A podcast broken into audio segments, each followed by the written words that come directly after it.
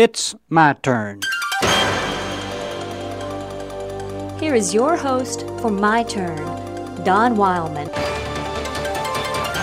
One day many years ago, several members of a college math class were called to the board to work a problem.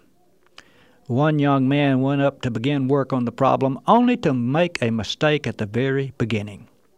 Despite the fact that he worked the rest of the problem correctly, he came out with a wrong answer because he had made the mistake at the start.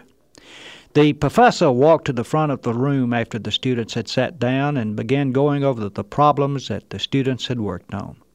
When he came to the one in which the young man had made a mistake at the beginning, he turned to the class and asked a question. How many of you gentlemen are ministerial students? Well, a few hands went up. Gentlemen, he continued, here is a sermon for you. This young man forgot to square at the beginning of the problem, and while the rest of the problem is worked correctly all the way through, he came out with the wrong answer. Now here's the sermon. You leave something undone that you should do at the beginning of life, and the answer will come out wrong at the end of life. Then the professor picked up the eraser from the chalkboard and turned to face the class again. Gentlemen, he said, here is another sermon. He then proceeded to erase the entire problem from the answer working backward. When he came to the place where the mistake had been made, he erased that part, picked up the chalk, and wrote in the correct numbers. Then he turned to the young student and preached his second sermon. Try again, he said. You know, because of the Galilean, that's the way we can approach life. The simple sermon preached by that college professor has been experienced countless times since the carpenter first told his fishermen about the forgiveness of the Creator. It would be an impossible task to find the number of men and women who have come to the end of a problem in life only to find that they had the wrong answer.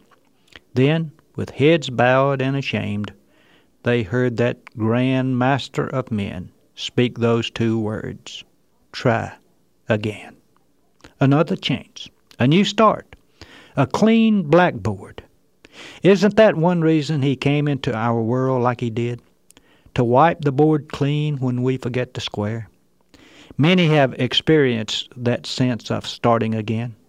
For them, it opened the doors that seemed shut forever. There are two tragedies involved here.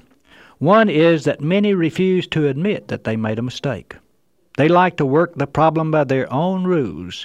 They accept no other criteria of judgment than their own. And of course, if you never make a mistake, you have no need to correct it.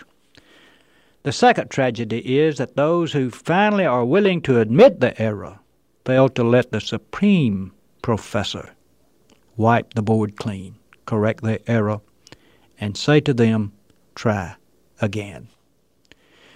The Father knew that humans so many times need another chance.